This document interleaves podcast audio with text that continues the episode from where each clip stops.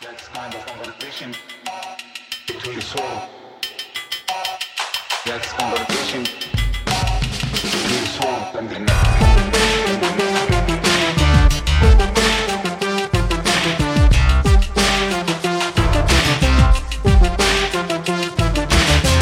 Hello, Prestige heads, and welcome to American Prestige. I'm Danny Bessner, here as always with my friend and comrade Derek Davison, and we are excited to bring you the news. Derek, let's start with uh, unfortunately very grim news, uh, and that is coming out of Gaza, uh, the Thursday uh, attack that Israel has enacted. Yeah, well, not not according to them, but uh, I think we can draw our own conclusions. Um, there was uh, you know, I hate to single out any particular atrocity uh, among the grand atrocity that's taking place in, in Gaza, but uh, this one was pretty bad. Uh, there was uh, apparently a crowd of people in Gaza City on Thursday. Uh, the fact that they're in Gaza City should tell you that they are starving because everybody remaining in Gaza City is starving. Uh, they're being starved. I shouldn't say they're starving. They are being starved. They, they approached one of the very irregular aid convoys that actually gets into northern Gaza these days. Uh, apparently, in in large numbers, uh, a group of Israeli soldiers who were positioned, uh, I suppose, to protect the convoy. Hard to say, really. Uh, decided that this mob of starving people, this this large group of starving people uh, approaching the trucks, was a threat and began opening fire. Uh, now, the Israelis say they only fired warning shots. That doesn't jive with the fact that uh, a number of people uh, suffered from gunshot wounds in the aftermath of this incident. Uh, at least uh, 112 people were killed, uh, more than 750 wounded. This is according to the health authorities in Gaza. as I said, the, the Israeli military has its own story here, which is that these people began to mob the delivery trucks, the convoy basically implying that they they were looting the convoy, which uh, seems to elide the fact that again they're starving, uh, that the IDF is starving them, and then uh, so you know they they look like a threat. They seem like a threat to these Israeli soldiers, so they shot some warning shots. Uh, and what happened was a stampede uh, ensued, and people were killed. Uh, they were trampled, or they were run over by the panicked truck drivers in the convoy. Again, this this elides the fact that the stampede, uh, to the extent that there was one, and they've released some some uh, aerial vi- footage of this, uh, began because of the gunfire. Uh, so that's that's one teeny problem with this story. Uh, the other one, as I said, is that people were shot. Uh, so these were not just clearly not just warning shots. It happened at 4 a.m. as Egyptian aid trucks arrived in Gaza City. The sound of gunfire on this footage aired by Al Jazeera as Gazans who'd come to gather aid began to flee. And afterward, residents walk away with bags of food surrounded by the injured. So, yeah, that's all we know at this point. There's been a condemnation coming from from uh, all over the place across the Arab world, uh, even Europe, uh, condemning the Israelis for this incident, for uh, clearly opening fire on a crowd of starving people. The response from the Biden administration, unsurprisingly, has been uh, to talk about how troubling this is and to meekly, humbly ask the Israelis if they might uh, someday get around to investigating it if it's not too much trouble. So, about what you would expect uh, from the Biden administration. And uh, as I say, that's uh, that's where things stand. So, Derek, this might be a naive question, but does seem this seems to be a, a particularly uh, aggressive act. Uh, is there any understanding as to how this happened? Because why would Israel? I mean, geostrategically, I guess thinking maybe that's not the right way to view this. But do you see what I'm saying? I, I don't think it is. I mean, I think it's um, a, a group of soldiers who you know, may have panicked or may have just seen a target of opportunity and decided to open up on it. I don't think it's, okay. it's a, I don't think geostrategy is uh, this the is thing to think about tactical, here. This yeah, is, yeah, this yeah. is just a, this is just an atrocity. I mean, this is just a, a massacre. Just like a, uh, the, the, uh, the kind of thing that happens in a conflict where you've dehumanized uh, the, the, the civilian population that you're uh, attacking to the extent that you don't really even see them as, as, uh, human beings are worth any kind of consideration. Is there anything coming out of Israel itself that you've seen? Uh, other than the the party line, which, uh, as I said, was that, that this was all kind of an unfortunate circum series of events uh, that Uh, like a uh, was caused no? by these. Uh, you know, it was sort of a mistake, but sort of you know caused by these reckless, starving people who mobbed the trucks in the first place, and Yep. really shouldn't have done that because uh, tisk tisk, how inappropriate uh, for starving people to race toward uh, some indication of food. Uh, that's that's the only thing I've seen. Okay. Um, let's move on to the ceasefire talks after that incredibly grim update. Uh, yeah, we're we're supposed to believe that there's been some progress in ceasefire talks over the past week or so, and uh, Joe Biden on Monday, uh, while he was uh, getting ice cream with uh, Seth Meyer, I wish I was making that up, but I'm not. Shouted out to reporters, basically, or he responded to a question that was shouted to him, uh, saying that he was hoping uh, there would would be a ceasefire deal in place within uh, the next week. So by by this coming Monday, that there would be a ceasefire deal in place. Well, I hope by the, the beginning of the weekend. I mean, the end of the weekend. At least my, my, my national security advisor tells me that we're close. We're close. It's not done yet. And my hope is by next Monday, we'll have a ceasefire. Uh, Hamas and the Israeli government uh, and pretty much everybody else involved in the ceasefire negotiations on Tuesday responded to that by saying we have no idea what the hell Joe Biden is talking about. There's no deal that's that's anywhere close to being completed. You know, I, you, you can chalk that up to gamesmanship, I guess, but but uh, Biden himself, uh, after the incident on Thursday in Gaza City, told reporters that you know, gee whiz, I don't, I don't, maybe things aren't going to get done uh, by next Monday after all. And so the the the obvious conclusion to draw here is that uh, he was bullshitting people because Monday was, of course, one day before the Michigan primary, and he was hoping to minimize the embarrassment from a protest vote in that primary. So I think he was just lying his uh, his ass off, uh, and that's that's where things stand. With with you know there is a deal uh, framework uh, that's on the table. Uh, it involves a first phase of around uh, six weeks uh, that would see a, a- something like 35 to 40 hostages uh, released uh, in return for a large number of Palestinians being held by the by the Israeli government. There could be potential to extend that. Uh, but i this does it doesn't meet uh, you know some of the demands that we've seen from uh, Hamas. It's it's very tilted toward the Israelis. Let's say it, it doesn't meet the, the the the calls for a path to a permanent ceasefire. It doesn't meet uh, calls for uh, the Israeli military to withdraw from Gaza during the ceasefire. There is some uh, allowance for redeployments outside of populated areas to to other parts of Gaza, but not a uh, not a withdrawal. So there still seems to be a lot of disagreement here, and in particular, uh, you know, not on, on those issues as well as on. Uh, I don't even know that they've broached, frankly, the idea uh, or the, the the issue of which Palestinians the Israeli government would be freeing, and, and Hamas has been asking for uh, some really prominent uh, people like Marwan Barghouti, who was arrested during the Second Intifada, uh, just really well known uh, people who are are in Israeli prison on you know terrorism charges, effectively, and the Israeli government is uh, reluctant to to to go down that road. What about the post war plan that Netanyahu revealed? Uh, yeah, this was uh, late last week. So, like late Thursday, Friday was when uh, the reporting on this really kicked in. Net, uh, Benjamin Netanyahu presented his day after plan to the war cabinet, the security cabinet, and it was pretty much what you would expect. Uh, it called for effectively an indefinite reoccupation, military occupation uh, of Gaza, uh, the creation of a buffer zone on the Gazan side of the, the security barrier. Uh, no role for either Hamas or the Palestinian Authority as governing bodies in Gaza after this.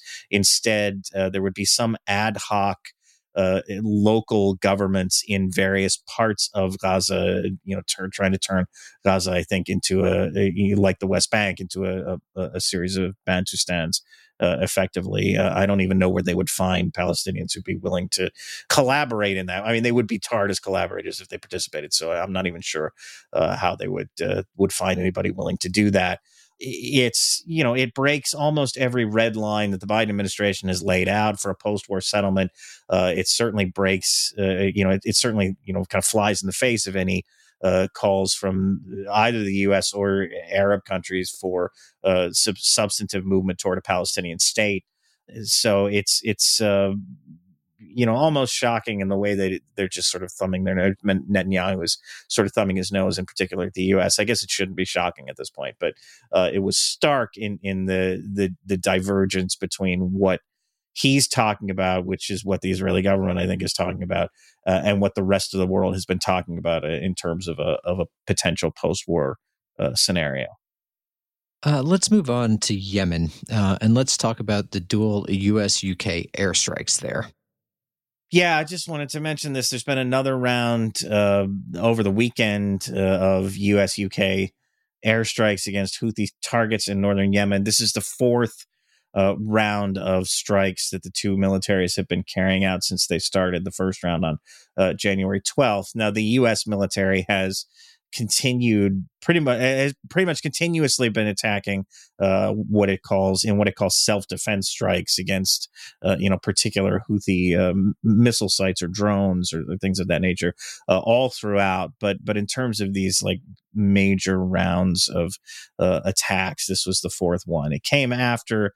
Uh, you know, we talked about this last week. There was a, a flurry of, of Houthi attacks against uh, Red Sea shipping, including the attack on the the Rubymar, which, as far as I know, is still kind of listing in the Gulf of Aden and taking on water uh, and and kicking oil out. The, the crew has you know long since been evacuated.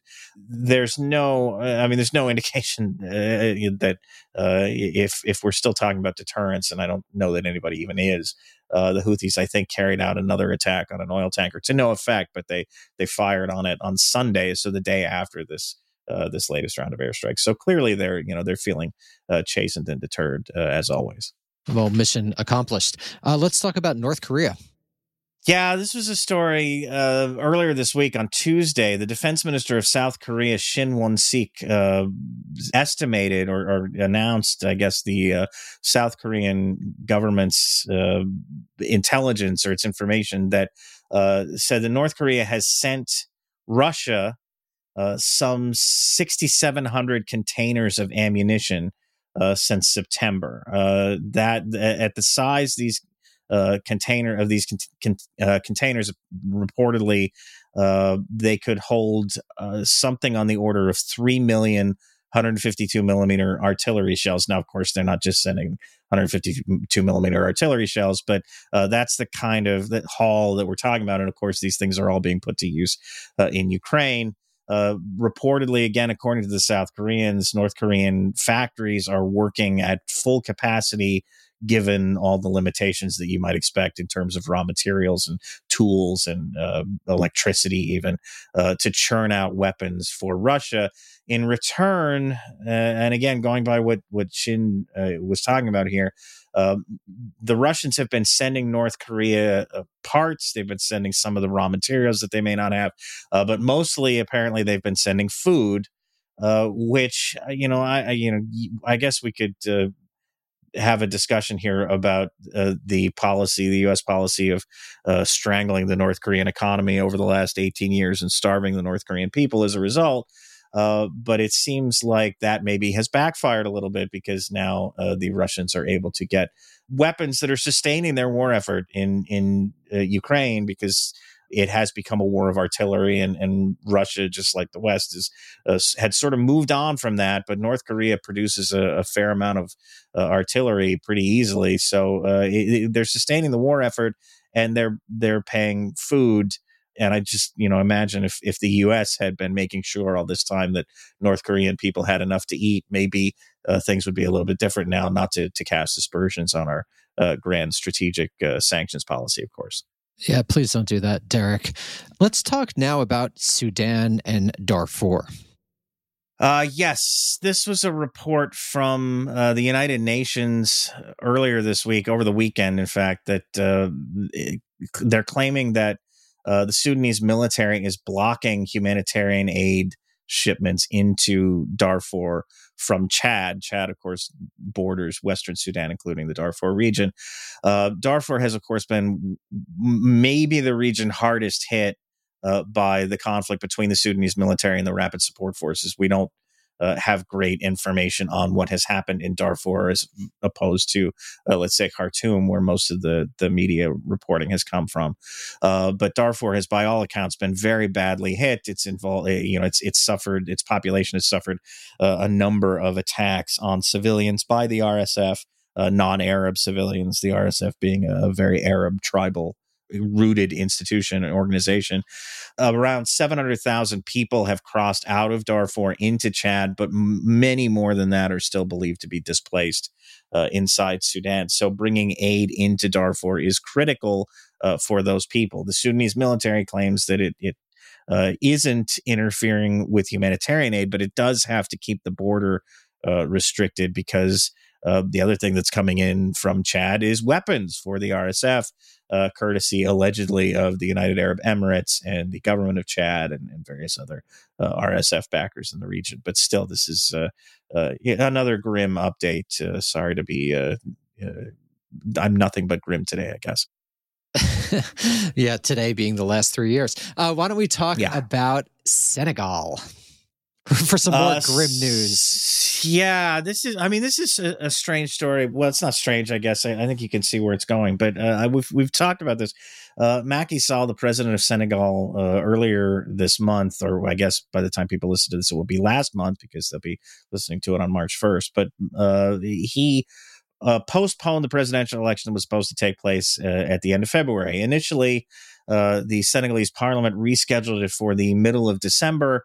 Uh, but Senegal's constitutional uh, court ruled that that was uh, unconstitutional and that he w- could not uh, delay uh, the election like that.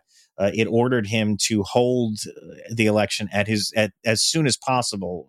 you know, late February was was out by that point, but but Sall has said that he you know intends to uphold the ruling and no problem. We'll have the the election as soon as possible. He held a national dialogue uh, this week to, in part, settle on a new date for the election. That dialogue, uh, interestingly, did not involve uh, almost any of the candidates uh, who are supposed to run in that election. Most of them boycotted because they were accusing Sall of trying to, uh, again, manage uh, some way to extend his uh, his presidency.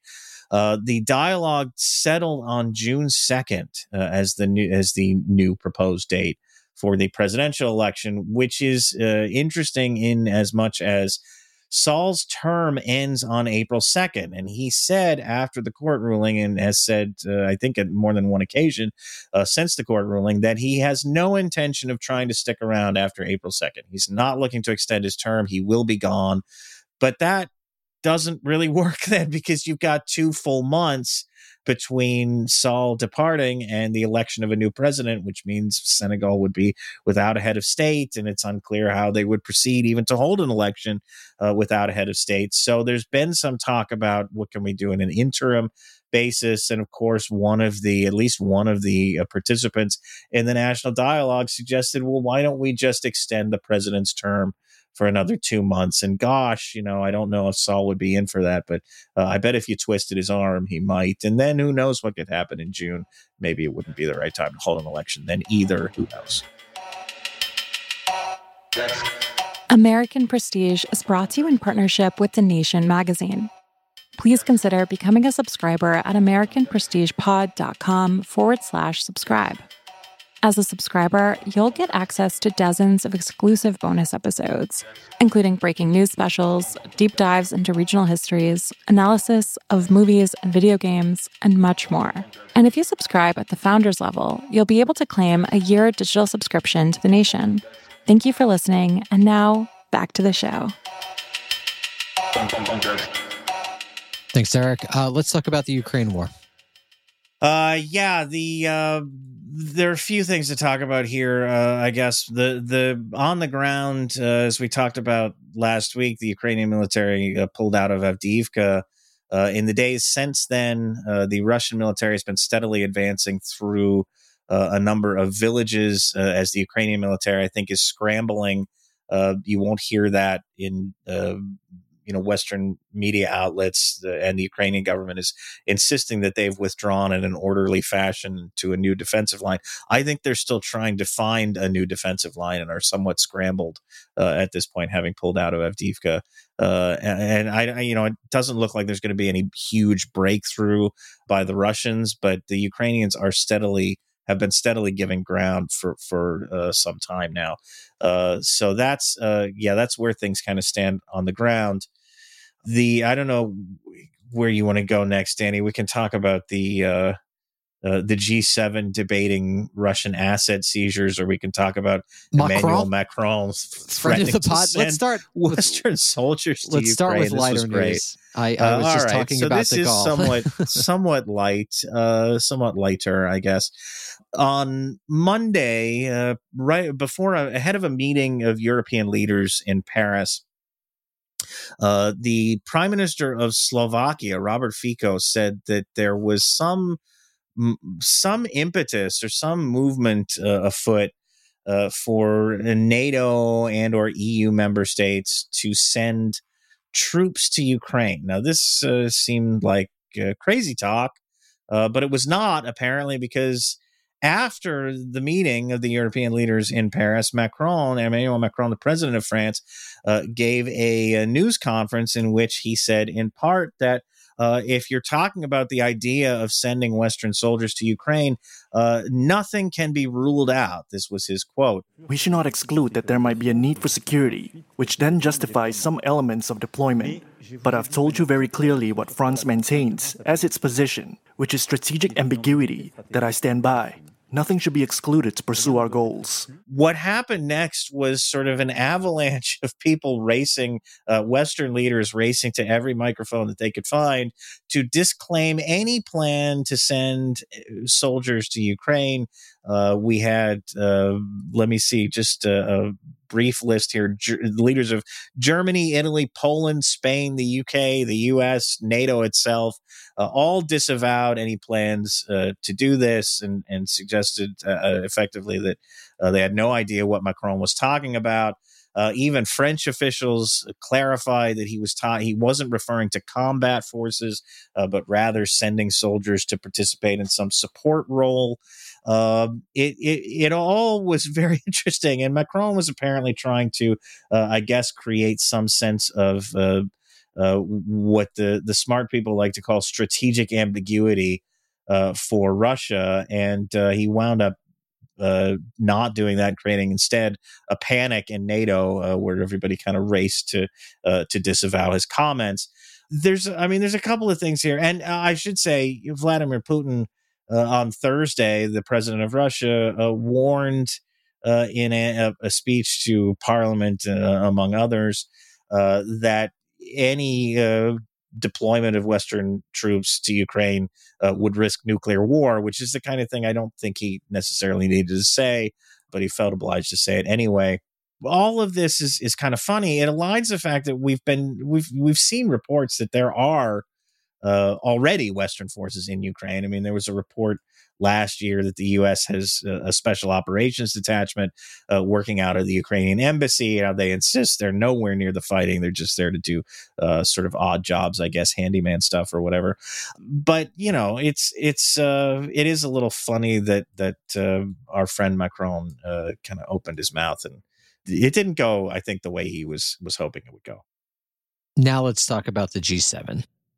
Yes, uh, G7 finance ministers met in Brazil uh, earlier this week, and uh, one of the items on the table was the possibility of seizing frozen Russian assets uh, and putting them towards financing the, the war in Ukraine, either uh, rearming Ukraine or uh, maybe and or uh, Ukrainian reconstruction in a, in a post-war sense. Uh, this has been the brainchild, uh, apparently, of Janet Yellen, the, the U.S. Treasury Secretary, uh, who's been pitching the idea of at least partially seizing these assets. As I say, they've been frozen, but they're still, you know, in place. They haven't been repurposed for anything. Uh, they still, you know, in theory, are are uh, Russia's assets. Um, there is a certain amount of enthusiasm for finding a way f- to to make these frozen assets pay off for Ukraine. in particular, uh, as uh, the appetite for Western f- money going to Ukraine is drying up, uh, especially in the U.S.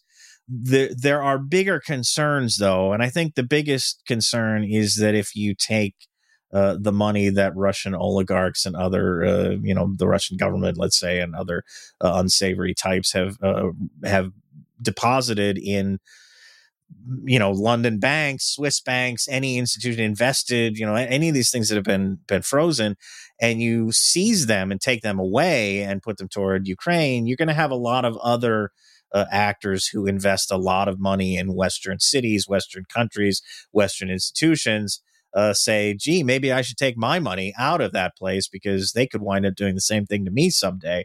Uh, so they really don't want to go down this road and set this precedent because that would be a big financial hit uh, to the west. So uh, you know, there's discussion going on about this. Is it legal? Uh, can we justify doing it? Uh, what are some you know? Are there some ways to get uh, around this? And and one possibility I, have seen talked about uh, would be to leave the the principal in place, these assets, but devote any like interest revenue or other revenues that are generated by the assets toward Ukraine. But that's you know, again, it's still uh, still going on. And this G7 meeting, as I said, was one of the things, maybe the biggest uh, issue on the table, and they just were unable to to come to any accord. Yellen pitched it, and uh, I think ran into a lot of skepticism. Thank you, as always, Derek. Uh, good news: our long national nightmare is over. As Sweeto, ha- Sweeto. Sweeto, Sweeto, keep it in, Jake. Neato. Keep it in. Sweeto is Neato. Sweeto is Neato. Uh, Sweden has been uh, allowed into NATO. Derek, what's going on? Yeah, the Hungarian parliament uh, voted on Monday. This was expected finally, uh, you know, a year and a half or so after uh, after the fact to ratify uh, voted to ratify Sweden's NATO accession, which uh, closes the deal. Hungary was uh, the last NATO member that, uh, yet to ratify. Uh, so Sweden could be officially, formally uh, inducted into the alliance at any time. I, I think the hope was it would uh, happen by the end of this week. I don't. Uh, I, I, don't think it's happened yet. Possibly because uh, the the vote, the parliament vote, parliamentary vote needs to be signed off by the the president of Hungary, and they just uh, had a little bit of a, a, a changeover in that office. So there's a new president uh, who came in and maybe hasn't had time yet to, to get around to this. Nevertheless, uh, it should just be a matter of days before Sweden is uh, is officially part of the gang.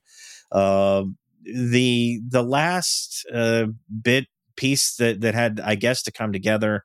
Uh, for this vote to happen was Ulf Kristersson, the Prime Minister of Sweden, visiting Hungary late last week on Friday. He and Viktor Orban, the Prime Minister of Hungary, cut a deal for Hungary to purchase four Swedish fighter jets. Uh, this seems like a very minor thing to have held up Sweden's NATO accession uh, for this long, and I don't think, you know, I don't think that was really what was going on. I think uh, it was a, a symbolic gesture by Sweden that uh, which you know Swedish officials have in the past criticized Hungary as as have uh, you know people all across Europe have criticized Orban for democratic backsliding and, and rule of law violations and all manner of uh, things. His uh, cozy relationship or relatively cozy relationship with Russia. Uh, so you know this was a gesture, I think, to say, uh, okay, we didn't mean any of that. and You're fine. and that was enough to satisfy Orban. So the, the vote went through. Thank goodness. Uh, let's move over to the Western Hemisphere and talk about Colombia, in which talks with the ELN have been open. Yeah, this is uh, just a few days after ELN, the National Liberation Army Rebel Group, announced that it was suspending talks with the government. Suddenly, uh, we announced that uh, the Colombian government and the ELN announced that the talks were back on. Uh, I, I, think we talked about this last week. Uh, the the that ELN had suspended the talks uh, they were upset because uh, one of uh, Colombia's uh, departmental governments or its provincial governments was uh, opening its own separate negotiations with a subset of ELN fighters just uh, geographically located in that state. and they were worried that this was going to, you know, complicate things with the, the national talks. So they kind of in a huff announced that they were suspending talks. I don't know what prompted the about face Uh, but uh, they announced on Monday not only that they had uh, met again uh, t- and to wrap up their latest round of negotiations, uh, which were taking place in Cuba, but also announced a new round of talks that will begin in April in Venezuela. So, you know, I guess things are back on track, which is which is good news. I, I think you know, not to not to interrupt all the grim stuff, but you know, something something to uh, be uh, mildly pleased about. So, from good news to scary news, Derek, what is up with these balloons? Yeah, so well, this is uh, this is kind of a disappointing, I think, story. Uh, there were a number of media outlets, outlets that reported uh, on Friday that the U.S. military, uh, NORAD, uh, the North American Aerospace Defense Command, had begun tracking.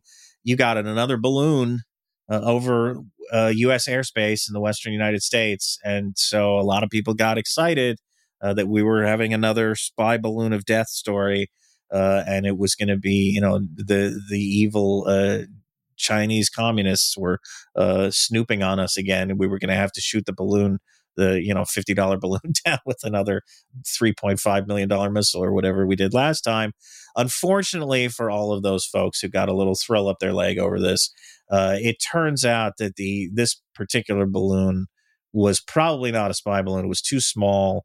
Uh, it's been ca- characterized as a hobbyist uh, balloon, uh, and it wound up leaving U.S. airspace of its own volition anyway.